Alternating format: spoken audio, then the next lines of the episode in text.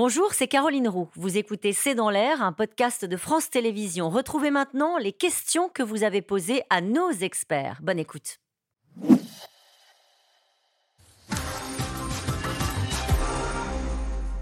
Ces révoltes pourraient-elles s'étendre? Pierre Aski. Moi, je pense que, que, euh, lorsque les gens sont poussés à bout, euh, ils, ils se révoltent. Et on l'a vu, euh, il y a eu des scènes à Shanghai, il y a eu des scènes à Canton. Là, on le voit dans cette usine de Foxconn.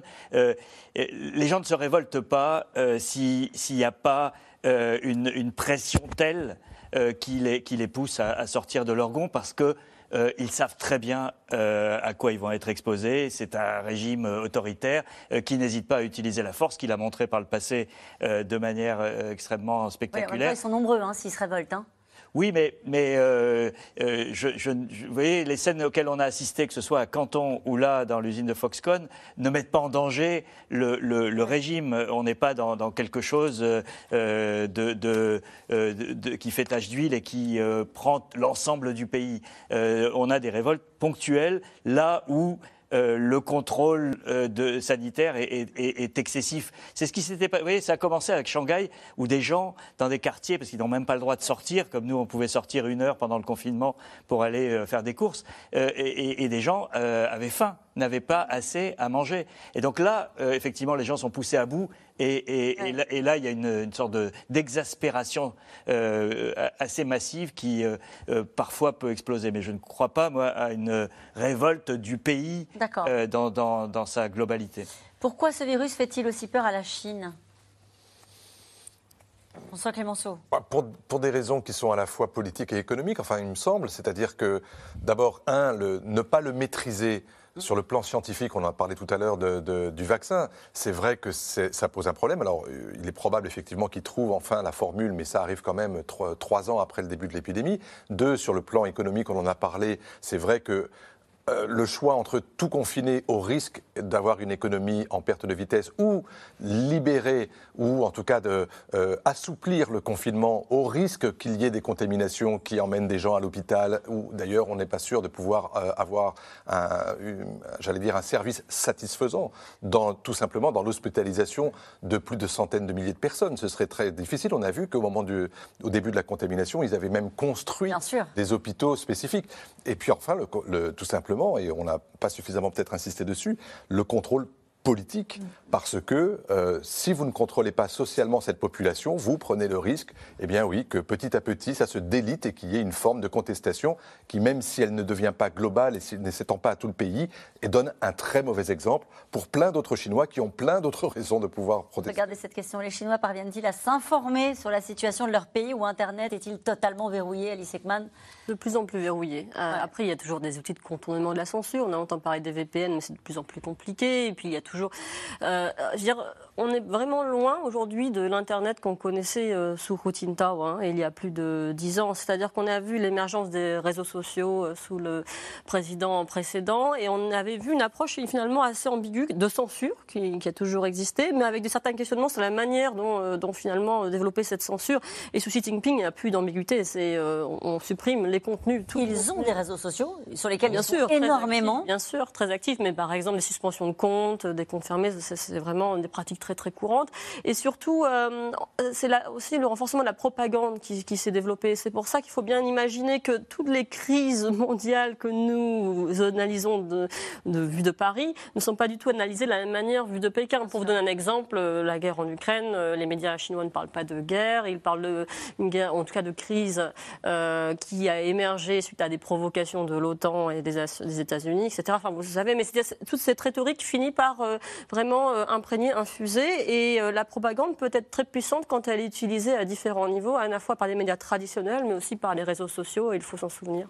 La Chine ne risque-t-elle pas de chuter économiquement avec cette politique du zéro Covid, Sylvie Matteli? Bah, je crois que c'est déjà, le déjà cas. le cas. C'est déjà le cas, et puis pour plein d'autres facteurs que la politique zéro Covid. Il faut bien se rappeler qu'en 2020, la Chine termine son année 2020, donc l'année du Covid, en étant la seule grande économie de la planète à avoir une croissance économique positive, à plus 3%, là où on avait tous chuté de entre 9 et 11% suivant les pays. Donc c'était plutôt un succès, ça avait plutôt bien fonctionné, mais comme ça a été rappelé par, par Pierre Aski tout à l'heure, au fond, les pays ont su sortir de, ces, de ce Covid et de ces restrictions sanitaires et relancer leur économie. Et euh, aujourd'hui, la performance économique de la Chine, fin 2021, était déjà euh, relativement décevante. Elle est encore plus en Et regardez cette question, les problèmes de la Chine, une bonne nouvelle pour l'Europe et les États-Unis? Bah bah non, absolument pas, parce que la Chine est au cœur du réacteur euh, de la mondialisation et du modèle économique. Alors c'est d'autant moins une mauvaise nouvelle que le ralentissement économique de la, de la demande en Chine bah, entraîne une moindre demande de biens euh, en provenance des pays occidentaux, mais c'est encore une, plus mauvaise nouvelle au sens où finalement les Chinois exportent massivement et à des tarifs plus élevés parce qu'il y a de l'inflation en Europe et aux États-Unis. Le déficit commercial des États-Unis avec la Chine n'a jamais été aussi élevé. Donc on est dans une situation euh, encore plus tendue que lorsque Donald Trump a lancé sa guerre commerciale contre la Chine. A-t-on une idée du niveau de popularité de Xi Jinping? Bah, il y a... il n'y a, pas de sondage, mais il y, a, euh, il y a une propagande absolument massive. Il y a un culte de la personnalité depuis euh, dix ans euh, qui n'avait pas connu d'équivalent depuis Mao. Alors, on n'est pas dans des situations comparables, mais malgré tout, il y a voilà, un leader absolu. et là où il y avait une relative collégialité dans les, les administrations précédentes, pour employer un terme américain, il y a aujourd'hui un seul chef qui est euh, adulé et qui est euh, craint. Euh, qui est craint mais qui est, qui, est, aussi le, grand-père sage qui va manger des peuples. oui, oui, il y a un petit côté comme ça que, que, cultive la, propagande. il va manger des raviolis dans un restaurant simple et ce restaurant tout d'un coup devient le, le, restaurant à la mode de Pékin. c'est un influenceur. Il y a cette, cette ambivalence sur la crainte et le, le, petit père des peuples. vous avez parfaitement répondu à la question. On n'a aucun outil qui nous permet de savoir euh, ce que pensent réellement les Chinois. D'ailleurs, cette question, les Chinois ne cherchent-ils pas de plus en plus à quitter le pays? Ils ont pas Alors c'est compliqué parce que pendant très longtemps c'était le contraire. Euh, les étudiants chinois à l'étranger retournaient parce qu'il y avait plus d'opportunités économiques euh, en Chine. Aujourd'hui on a euh, des cadres, des ingénieurs, de, des gens qui ont euh, fait des études supérieures, etc., qui cherchent à partir. Parce que le, zéro Covid a un impact sur leur morale, euh, sur, sur, leur famille qui n'en peuvent plus, etc.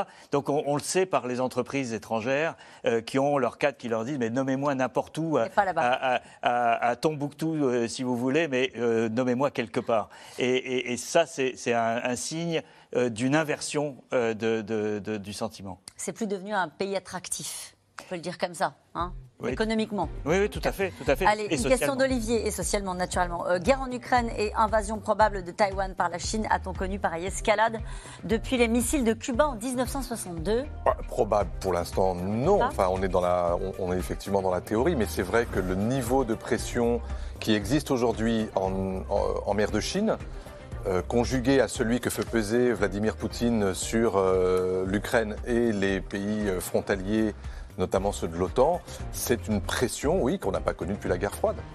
Merci à vous tous. Merci d'avoir écouté C'est dans l'air. Comme vous le savez, vous pouvez désormais écouter l'intégrale, mais aussi l'invité ou vos questions à nos experts. Tous ces podcasts sont disponibles gratuitement sur toutes les plateformes de streaming audio. Et pour le replay vidéo, c'est sur France.tv, bien évidemment. À bientôt.